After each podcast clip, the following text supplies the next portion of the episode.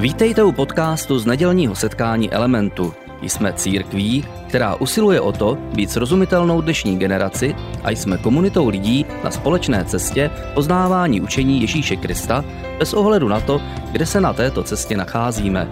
Doufáme, že dnešní přednáška bude pro vás užitečná. Pokračujeme s naši, naším seriálem o Davidovi. A my jsme Davida opustili minulý týden na vrcholu jeho kariéry. Opustili jsme ho, když se stal králem po dlouhé, dlouhé době, kdy prožil spoustu takových různých zvratů ve svém příběhu.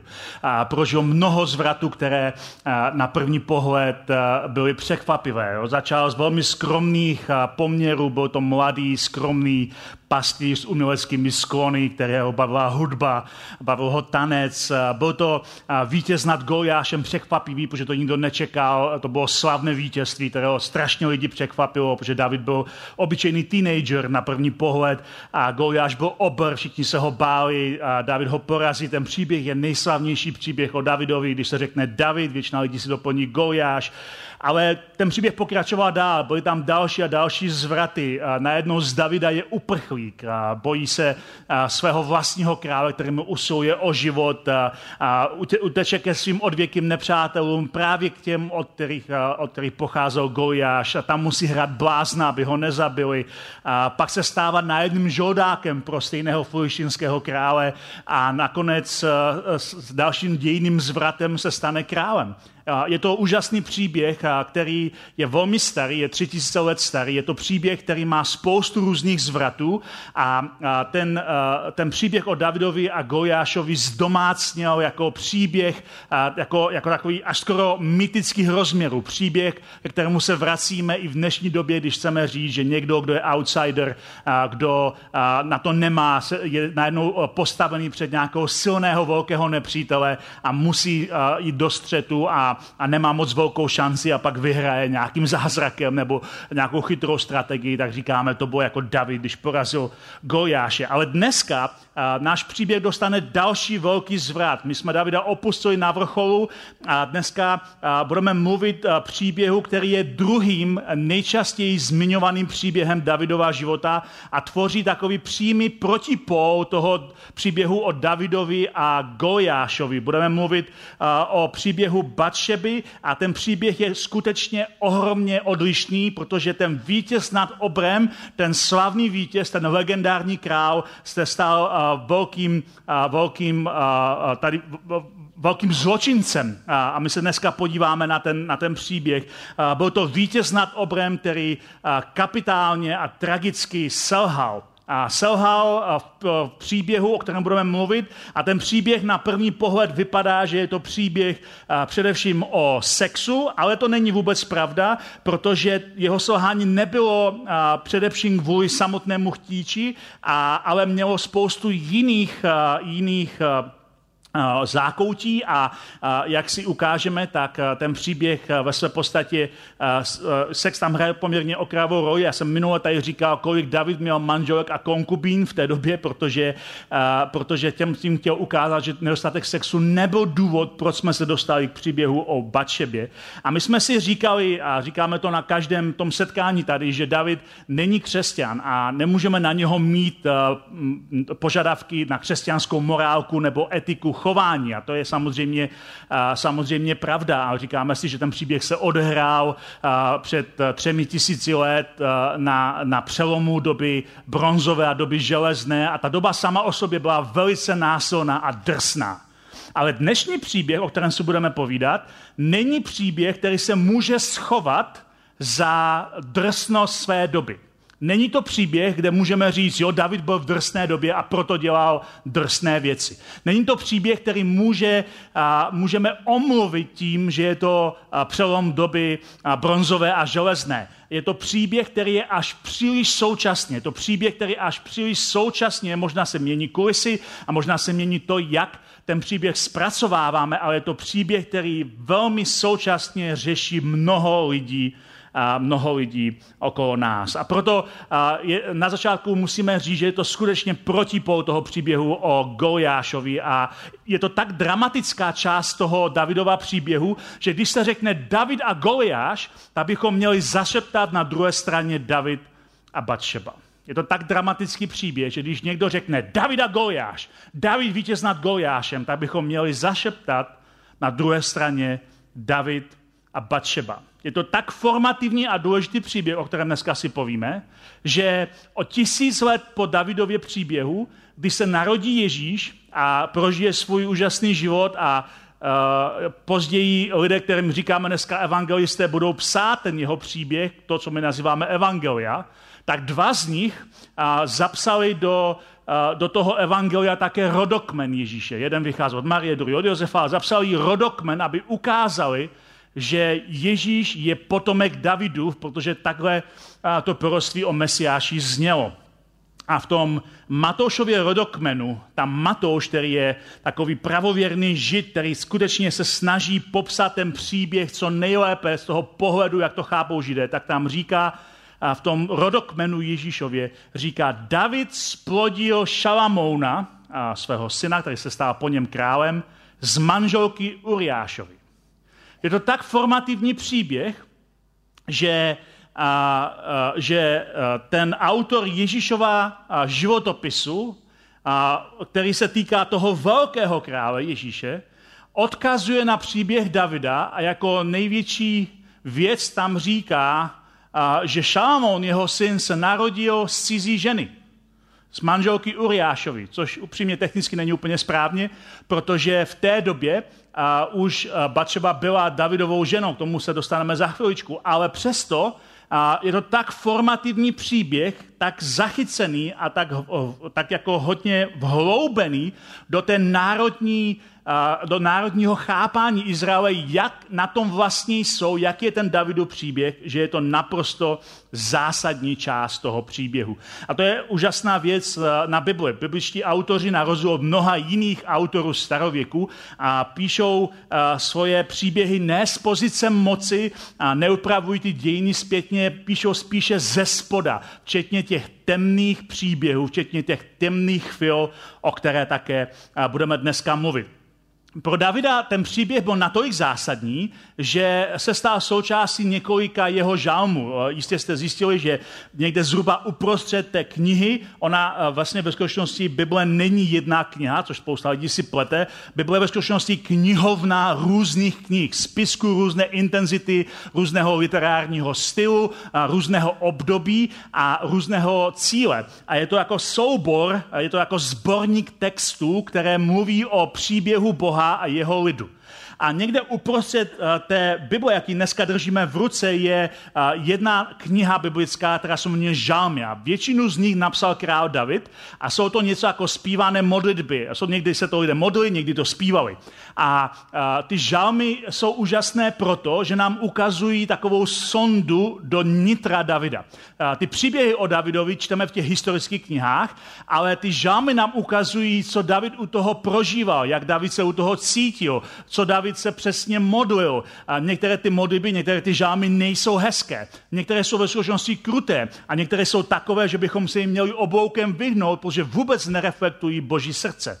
Ale nám ukazují, a pro nás je to úžasná věc, nám ukazují, co ti, eh, co ti eh, hrdinové, v tomto případě David, Eh, co ti hrdinové eh, těch příběhů prožívali uvnitř. Jakoby někdo jim ukradl jejich denník. Nevím, jestli někdo z vás si píše denník, ale kdybyste si psali denník a psali tam úplně otevřeně to, co prožíváte, jaké, jaké modlitby se modlíte, po čem toužíte, co, je, co je ve vašem srdci a někdo by vám to pak ukradl a zveřejnil. Tak zhruba něco takového jsou žámy, akorát rozdíl tady je, že to nikdo neukrad a David to zveřejnil uh, sám.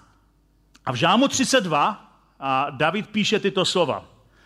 Poučný žám Davidův, takhle začíná ten žám. A už to samo o sobě nám ukazuje, že to David píše proto, aby se lidé co? Aby se lidé poučili, proto je to poučný žám Davidův. A on říká, bláze tomu, komu jsou odpuštěni viny a jehož hříchy jsou přikryty. Bláze člověku, jemuž hospodin nepočítá provinění a jehož uh, duch je bez Dokud jsem mlčel, mé kosti chřadly, celé dny jsem naříkal. Tvá ruka tížila mě ve dne v noci, z mé mízy se stal letní suchopár. Hodně básnicky vyjádřeno, ale v tomhle básnickém vyjádření David popisuje, jak se vnitřně fyzicky cítí v době, kdy udělal velký hřích. A my za chvilku uvidíme, jaký hřích to byl. A cítí se tak, tady doslova říká, že mu chřadnou jeho kosti a vysíchá míza jeho života. David o sobě píše způsobem, jak by starověký básník to o sobě napsal, píše o sobě jako o nemocném muži, ze kterého vyprchává život, protože něco uvnitř ho užírá a on to nechce zveřejnit, on to nechce říct. On tady říká, dokud jsem mlčel, tak se to ve mně jenom vařilo a bylo to horší a horší, až nakonec jsem byl vevnitř zcela vyschlý. Uzdravení přišlo poté, co David vyznává svůj hřích. Pokračuje dál v tom žálmu a říká, svůj hřích jsem však potom doznal tobě, své provinění jsem odhalil, dal jsem to na veřejnost. Řekl jsem, vyznám hospodinu své zločiny a ty jsi mi odpustil mou vinu a hřích. Tady říká, co se stalo, když pak vyznal hřích a ten žám pokračuje dál, říká, že přišlo uzdravení a to je to, co mnozí lidé zažili. Že v životě měli nějaký hřích, který shromažďovali někde tajně a projevovalo se to až fyzicky, že vysychala míza jejich života. A uzdravení přišlo s vyznáním toho hříchu. To je přesně to, co David prožil ve svém příběhu. Ty události okolo Batšeby, které si převyprávíme dnes, jsou pro všechny zúčastněné. Pro Davida, pro Batšebu, pro jejího manžela Uriáše, pro celý národ jsou velmi tragické. Ale ten příběh nebo náhodný výbuch. Nebo to to, že někdy lidé si říkají, ten hřích se prostě stál, já jsem to neplánoval. A jasně, většinou lidé neplánují do důsledku, že udělají něco velmi, velmi zlého, ale ten hřích nebyl náhodný. Nebylo to náhodné selhání. Protože když se podíváme zpětně na svoje hříchy, na nějaké hříchy, které děláme, každý hřích má trajektorii. Každý hřích má trajektorii. Každý hřích zpětně můžete najít moment, kdy se něco zvrátilo. Moment, kdy jste překročili ten konkrétní bod ve svém životě. Moment, kdy jste udělali rozhodnutí. Moment, kdy jste do něčeho šlápli. Moment, kdy jste se neochránili. Moment, kdy se něco konkrétního stalo. My jsme si minulý týden už říkali, že jeden z momentů, který v Davidově životě byl, je, že David neměl přátele. Jeho přátelé, to byl Jonatán, ti byli po smrti. David byl obklopený loajální armádou, bojovníky, kteří mu pomáhají, ale nemá opravdové přátele, kteří mu řeknou, Davide, ty děláš chybu. Davide, zastav se. A bojuje, buduje pouze lojální armádu a právě lojalita jeho jednoho z klíčových vojáků ten problém ještě prohloubila, jak si za chvíličku ukážeme. A jak jsme si říkali minule, když je člověk na vrcholu, tak začne ohýbat pravidla. A David přesně to začal dělat. Zač- začal ohýbat pravidla ve svůj prospěch. Úspěšní lidé k tomu mají ohromné pokušení, ohromné sklony. Pocit, když, když je někdo na vrcholu, tak Davida přesvědčil, že si zaslouží všechno, co chce a že si může vzít i to, co mu nepatří.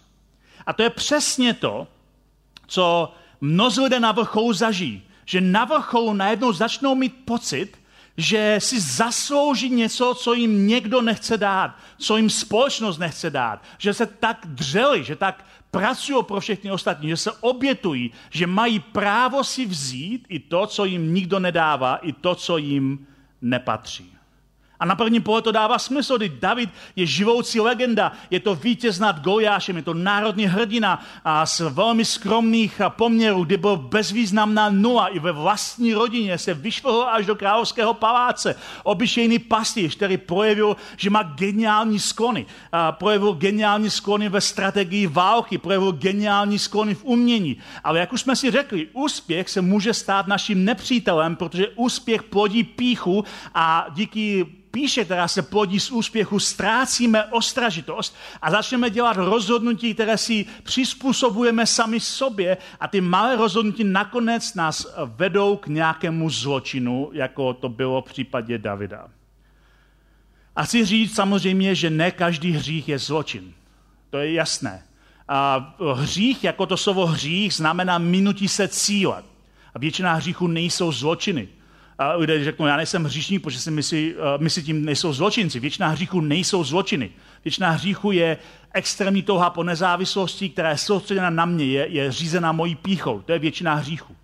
Ale některé hříchy, když s těma nejednáme, nás můžou dovést až ke zločinu, tedy ke skutečně zlým činům. To je to, co slovo zločin znamená. A tady v tomto případě a někdy ten hřích je natolik vážný, že nás dovede ke zločinu a v tomto případě to Davida skutečně ke zločinu a dovedlo. Konec konců v tom žámu 32 on říká, vyznám hospodinu svoje zločiny. Sám to o sobě píše, že je to už v rovině zločinu.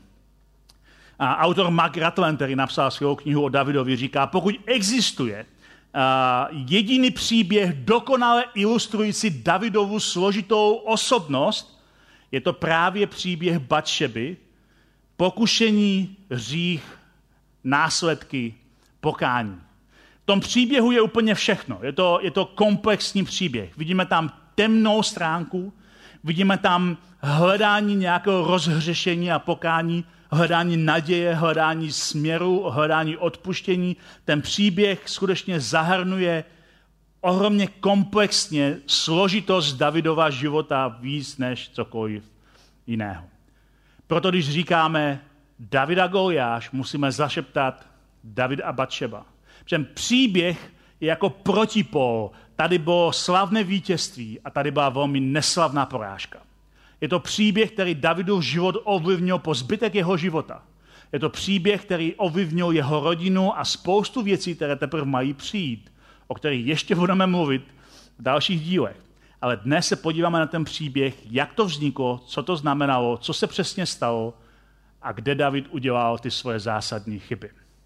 Že příběh uh, začíná v druhé knize Samuelovi v 11. kapitole v prvním verši a tam je napsáno Na jaře když králové vyrážejí do boje. Poslal David Joába, to byl jeho hlavní generál, aby se svými vojáky a s celým Izraelem rozdrtil Amonce, což byli jejich nepřátelé. Oblehli tedy Rabu, ale David zůstal v Jeruzalémě. A to je první věc, které si musíme všimnout, když začneme číst příběh o Davidovi a Batšebě. V době, kdy králové vyrážejí do boje, David zůstává v Jeruzalémě. A my si říkáme, jo, je to už prostě starý král, je unavený a už, už měl hodně bitev. David v té době není starý král. Je člověk, který je unavený, ale není starý. V té době Davidovi ještě nebylo 40 let. Pořád to byl třicátník. V té době David stále je na vrcholku svých sil. Ještě to není starý muž. Ještě je příliš mladý na to, aby někoho někam posílal a sám zůstal doma lehce znuděný. A možná to je první věc, kterou si musíme všimnout v tom příběhu, že nuda a zahálka jsou většími problémy, než se zdá. A možná vás baví se nudit. Jo? Jsou lidé, které baví se nudit. Jenom tak ležet a čumět do blba a, a mít takový ten moment, kdy nemusí dělat vůbec nic. A někdy, zvlášť ti, kteří bojují s opačným extrémem, a bojují s přepracovaností nebo s workoholismem, by měli naučit se mít čas, kdy jsou znuděni alespoň na chvíli.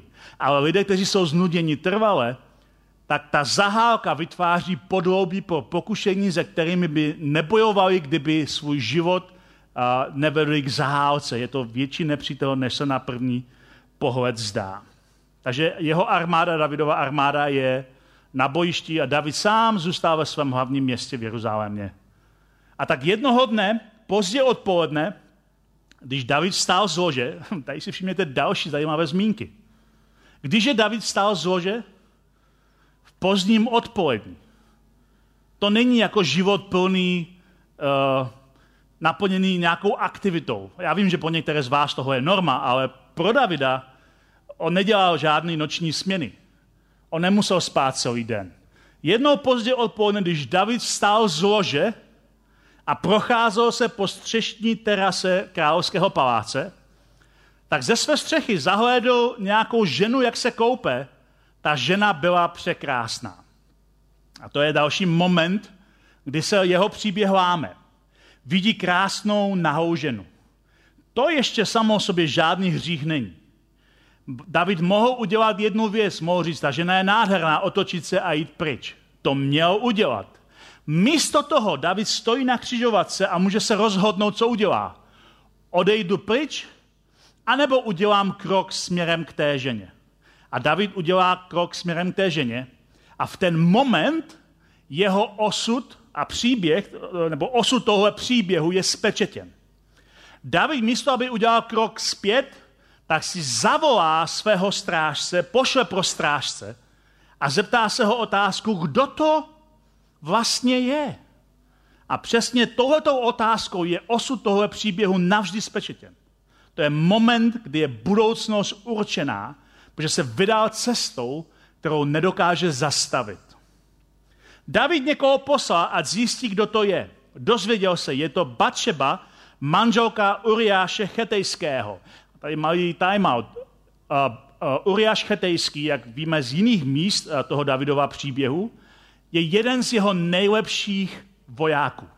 Je to bohatýr, který pro Davida nasazuje život a David ho velmi dobře zná. Je to někdo, kdo se dostal jmenovitě, nejenom kvůli tomu příběhu, ale kvůli svému bohatýrství do toho Davidova příběhu. Takže David se dozví, je to manželka tvého velmi dobrého vojáka, kterého znáš, Uriáše Chetejského. A David už to nedokáže zastavit. Pro Davida to nic neznamená, nedokáže se zastavit. David pro ní nechá poslat a když k němu přišla, vyspal se s ní, právě se totiž očistila od svého krvácení. Potom se vrátila domů. Pro, pro Davida to byl krátký moment možná, ale pak se to zvrtne. Všimli jste si, jak v těchto těch příbězích, které sami zažíváme, podobně jako David, jak často se to všechno zvrtne, jak se stane něco, s čím jsme v tom plánu nepočítali a zvrtne se to a my se to snažíme dohnat zpětně. Tady se to zvrtlo a ta žena otěhotněla. A samozřejmě je to problém. Když ta žena zjistila, že otěhotněla, poslala Davidovi vzkaz, jsem těhotná. Já si pamatuju na různé situace jako pastor, kdy uh, jsem někomu radil, nebo když jsme se o někoho starali. A ten člověk třeba se pustil do nevěrného vztahu a nechtěl, nechtěl to nikomu říct, že se rozhodl žít v nevěře, ale pak ta jeho uh, dívka nebo žena otěhotněla, musel s pravdou ven. A pomínám, jak se to vždycky zvrtne tak jsou ty momenty, kdy se to zvrtne. David v našem příběhu ale nemůže s pravdou ven. David nemůže říct, co se stalo. Nemůže to říct z mnoha různých důvodů. Umíte si představit, jak by jeho vlastní armáda bojovala pro něj a za něj, kdyby se říkalo, že zatímco nasazují svoje životy pro Davida, on spí s jejich ženami? Umíte si představit, který voják by chtěl nasazovat svůj život za krále, o kterém ví, že spí s jeho ženou? A pamatujte, pokud budete číst ten příběh dopodrobna, tak v době, kdy v době, kdy ještě David s tou svojí družinou, ze které se později vykubala jeho armáda, byli jako žoldáci, nájemní žoldáci toho filištinského krále, tak je tam příběh, o který jsme úplně nemluvili, ale je to příběh, kdy někdo je napadl zatímco oni byli na válečné výpravě a unesl jim všechny ženy a děti. A když se vrátili do toho města Cikcak, ve kterém bydleli, tak tam nebyl nikdo. To město bylo prázdné. Oni prostě unesli všechny ženy, všechny manželky, všechny děti. A když se to stalo, tak Davidova armáda byla tak nazlobená, že Davida chtěli okamžitě zabít. Že David moc dobře ví, tohle jsou lidé, kteří jsou drsní lidé. Jestli se oni dozví, že já spím s jejich ženami, zatímco oni za mě bojují ve válce, tak, mě, tak moje království končí. Je to, je to ohromná věc. David nemohl přiznat barvu, jeho vláda je v sásce. Nejenom on sám, nejenom jeho osobnost, ale celá jeho vláda je v sásce. Celá jeho vláda je v sásce. A tak vymyslí lést, protože tohle člověk dělá, když je chycený v takovéhle situaci. Že člověk chycený v téhle situaci začne vymýšlet, jak to udělat, aby se vlk nažral a koza zůstala celá. Jak to udělat, aby to nikdo nezjistil a dopadlo to tak, že si všichni budou myslet, že to je všechno v pohodě. Jak vymyslet plán, aby jsem z toho vyvázl bez úhony. A jeho plán byl snadný. Zavolám Uriáše, dám mu opušťák, pozvu ho zpátky do Jeruzaléma a řeknu mu, hele, máš pár dní opušťák, běž za svou manželkou, už na tebe hrozně těší. On s ní bude spát, ona uh, už je těhotná, ale on to neví, a výsledkem bude, že se mu narodí dítě a všichni budou šťastní, on bude šťastný, že má dítě, já budu šťastný, že jsem to přežil, všichni jsme šťastní. To byl Davidův plán. A takže poše pro Uriáše, pozve ho a řekne mu, Uriáši, máš opušťák, běž za svojí ženou. Ale Uriáš je loajální a čestný muž a řekne, já prostě toho neudělám. Já nemůžu jít za svojí ženou, když moji vlastní vojáci, on byl velitelem v armádě, moji vlastní vojáci umírají na bitevním poli já mám tady opušťák, to je divný, já prostě nemůžu jít za svojí ženou a tvářit se, že jsem, že jsem doma, všechno je v pohodě. A tak raději přespí venku, než aby šel domů za svojí vlastní ženou.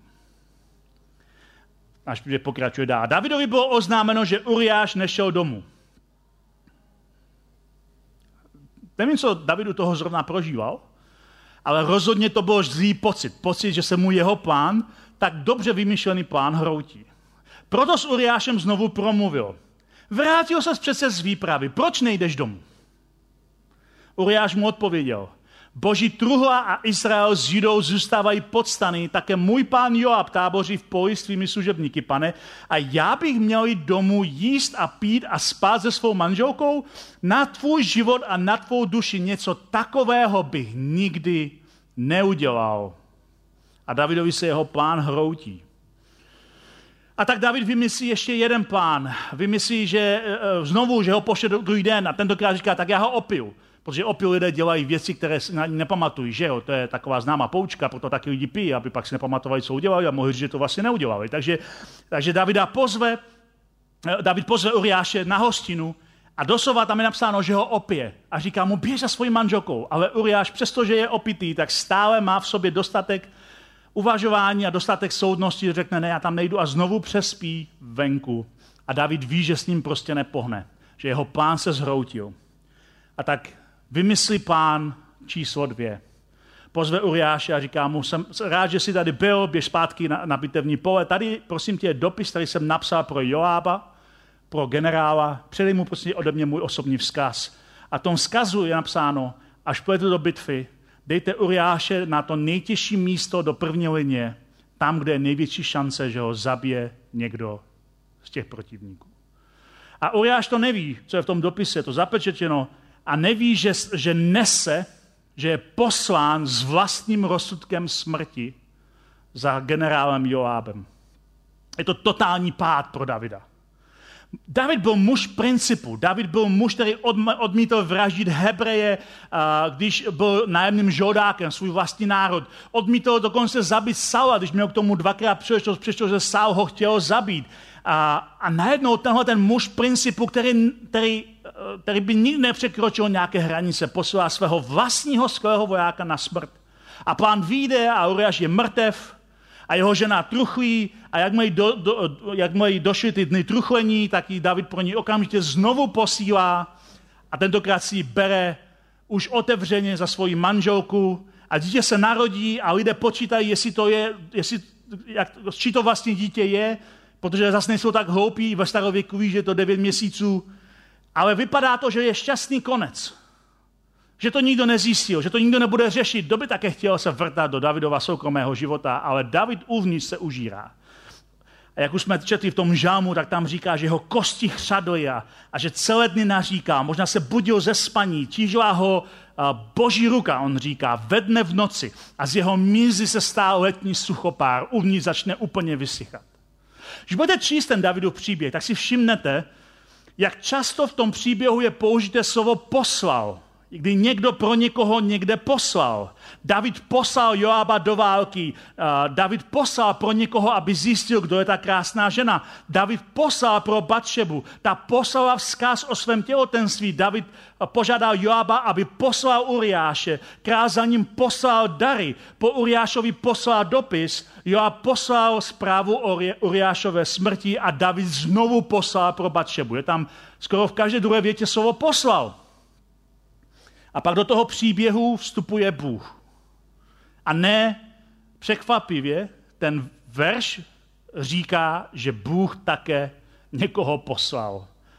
Hospodin za Davidem poslal Nátana. Takhle začíná ten část toho příběhu, do toho vstoupil Bůh. Tak dlouho se v tom příběhu posílají vzkazy a lidi, až nakonec Bůh posílá svého proroka za králem. Víte, jak funguje hřích? My si racionalizujeme hřích, vytěsníme ho z mysli, omluvíme si ho, tváříme se, že to vlastně bylo nutné, že jsme to museli udělat. A Bůh zatím trpělivě čeká na naše kroky. A když se vůbec dlouho nic neděje, nakonec velmi často nám někoho pošle do cesty, jako v tomto případě to byl Nátan. Pošle nám někoho do cesty, aby nás konfrontoval, aby nás zastavil, aby nás probral. A Nátan je v delikátní situaci. Bůh posílá Nátána za Davidem, ale Nátan ví, že poselství, které od Boha má, je poselství, kterého může okamžitě stát život a mnoho proroků ve starém zákoně je, jejich poselství stálo život. Nátan není hloupý, Nátan ví, že to může být konec jeho příběhu. A tak zvolí velmi chytře sílu příběhu, fiktivního příběhu, na kterém se ilustrovat pointu, to, čemu říkáme podobenství, co Ježíš tak rád používá později. A v tom příběhu on utočí přesně na emoce, které v Davidovi stále jsou. Protože, jak jsme si říkali na začátku, David začal jako pastýř. A Natan si zvolil přesně příběh, který ví, že v Davidovi roznítí jeho duši. V jednom městě, říká Nátan, žili dva muži jeden bohatý a jeden chudý. Bohatý měl velikou spoustu ovcí a dobytka. Chudý neměl nic než jednu malou ovečku, kterou koupil a choval. Vyrůstala u něj s jeho dětmi, z jeho skrovného pokrmu jedla, z jeho poháru pila. V jeho klíně spala, jako by byla jeho dcerou. Jednou k onomu boháči přišel pocestný Jemu ale bylo líto vzít a připravit pro hosta jednu ze svých ovcí a nebo dobytka a tak vzal ovečku onoho chudáka a tu tomu příchozímu připravil. A jak to Natan vypráví, v Davidovi okamžitě naskakují obrazy. On ví, co to znamená starat se o ovečku jako o vlastní dceru. On ví, jak bojoval za svoje ovce, za ovce svého otce, jak bojoval s lvem a, a s medvědem. Naskakují mi všechny ty emoce zpátky do hlavy a jako bývalý pastýř se hrozně rozhněval na toho muže, na toho boháče z toho příběhu. Jakože je živ hospodin, řekl Nátanovi. Muž, který to spáchal, musí zemřít. A tu ovečku zaplatí čtyřnásobně za to, že provedl takovou věc a neměl slitování. Kdyby to byl film, film cítíte, jak tady vzrůstá napětí, jak se mění soundtrack v pozadí, jak napětí vzrůstá, jak je to úplně, začíná se všichni se v tom knihe začínají orošovat, jako my tady v tom vedru se začínáme orošovat. To napětí je tady. Je to ten moment, epický moment. David je rozhořčený na toho fiktivního boháče. A Nátan se jednoduše před Davida postaví a řekne mu jedinou větu. Řekne mu, ten muž si ty. Ten muž si ty. Tady, mohl, tady byl David na další křižovatce svého života. David mohl okamžitě, tak jako spousta starověkých králů by to udělal na jeho místě.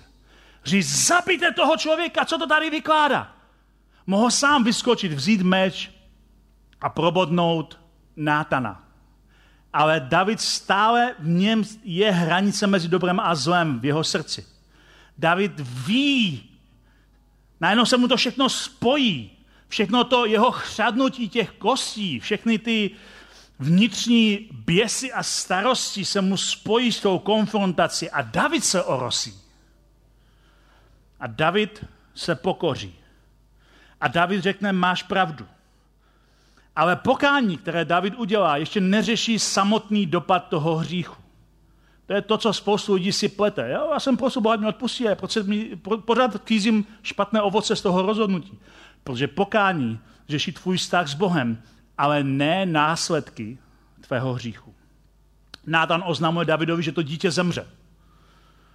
A stejně jako v tom minulém příběhu zemřel ten Uza, který zkrátka se snažil dělat něco dobře, kdy David porušil pravidla.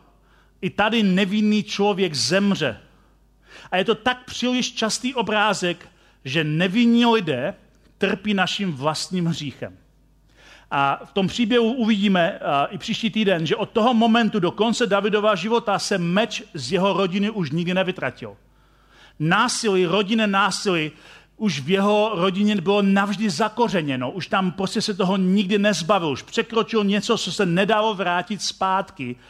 Ale přesto byla jeho reakce tolik důležitá. Tvá budoucnost bude navždy ovlivněná tvou reakci na tvůj vlastní hřích. A David zareagoval pokáním, pokořením. Jeho pokání je skutečně rizí. Později o svém selhání napíše žálm číslo 51 a v tom žámu otevřeně vyznává ten svůj hřích, ten svůj zločin. A skoro až s novozákonním popisem tam popisuje svoje pokání. A David dokonce řekne, že ten žám, kde píše o sobě, dá do sbírky těch svých modliteb. A ty modlitby ty se zpívaly, když se ten národ sešel na různých slavnostech. Tak jako my jsme tady před chvíličkou zpívali píseň, když se ten izraelský národ sešel, tak vzali nějaký žám a společně ho zpívali. A David říká, já chci, aby všichni zpívali o mém zločinu. A aby bylo zcela jasné, o čem. Nedává to do nějakých básnických, lirických pojetí, kde lidé budou tápat a přemýšlet, je to o Bačebě, není to o Bačebě. David přímo ten žám začne těmito slovy.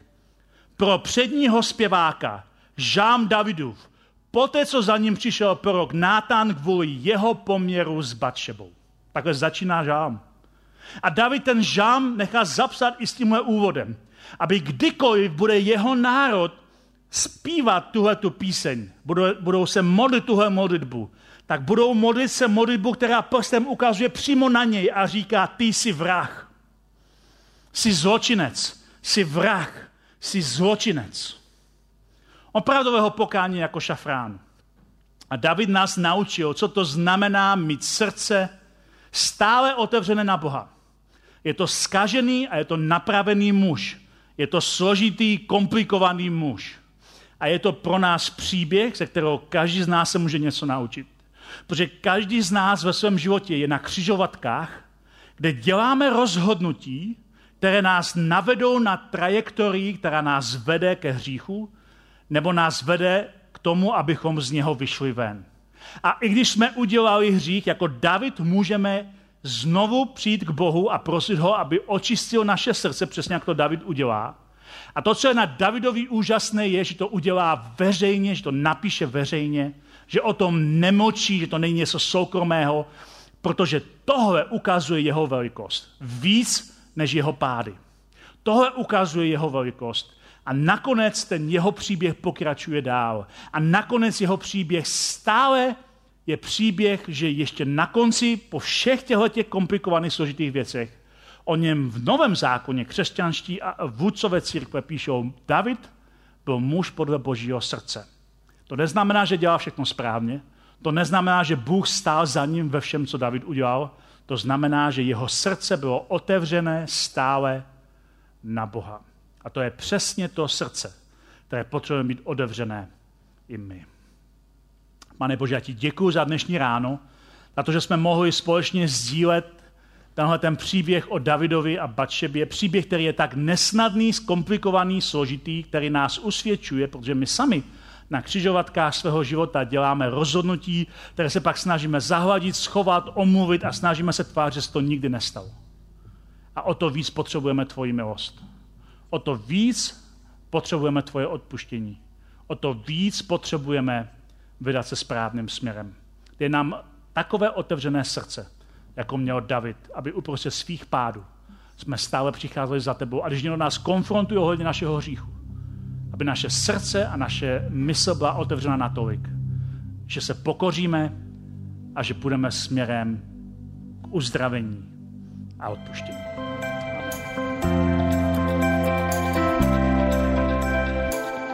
Děkujeme za poslech přednášky z nedělního setkání Elementu. Budeme rádi, když nás navštívíte také naživo, a to každou neděli od 10 hodin ráno v kině Biocentrál v Hradci Králové. Být na místě přináší větší zážitek, výbornou hudbu a přátelskou atmosféru. Více informací o našich aktivitách najdete na webu element.cx nebo na Facebooku Element Hradec. Těšíme se na vás.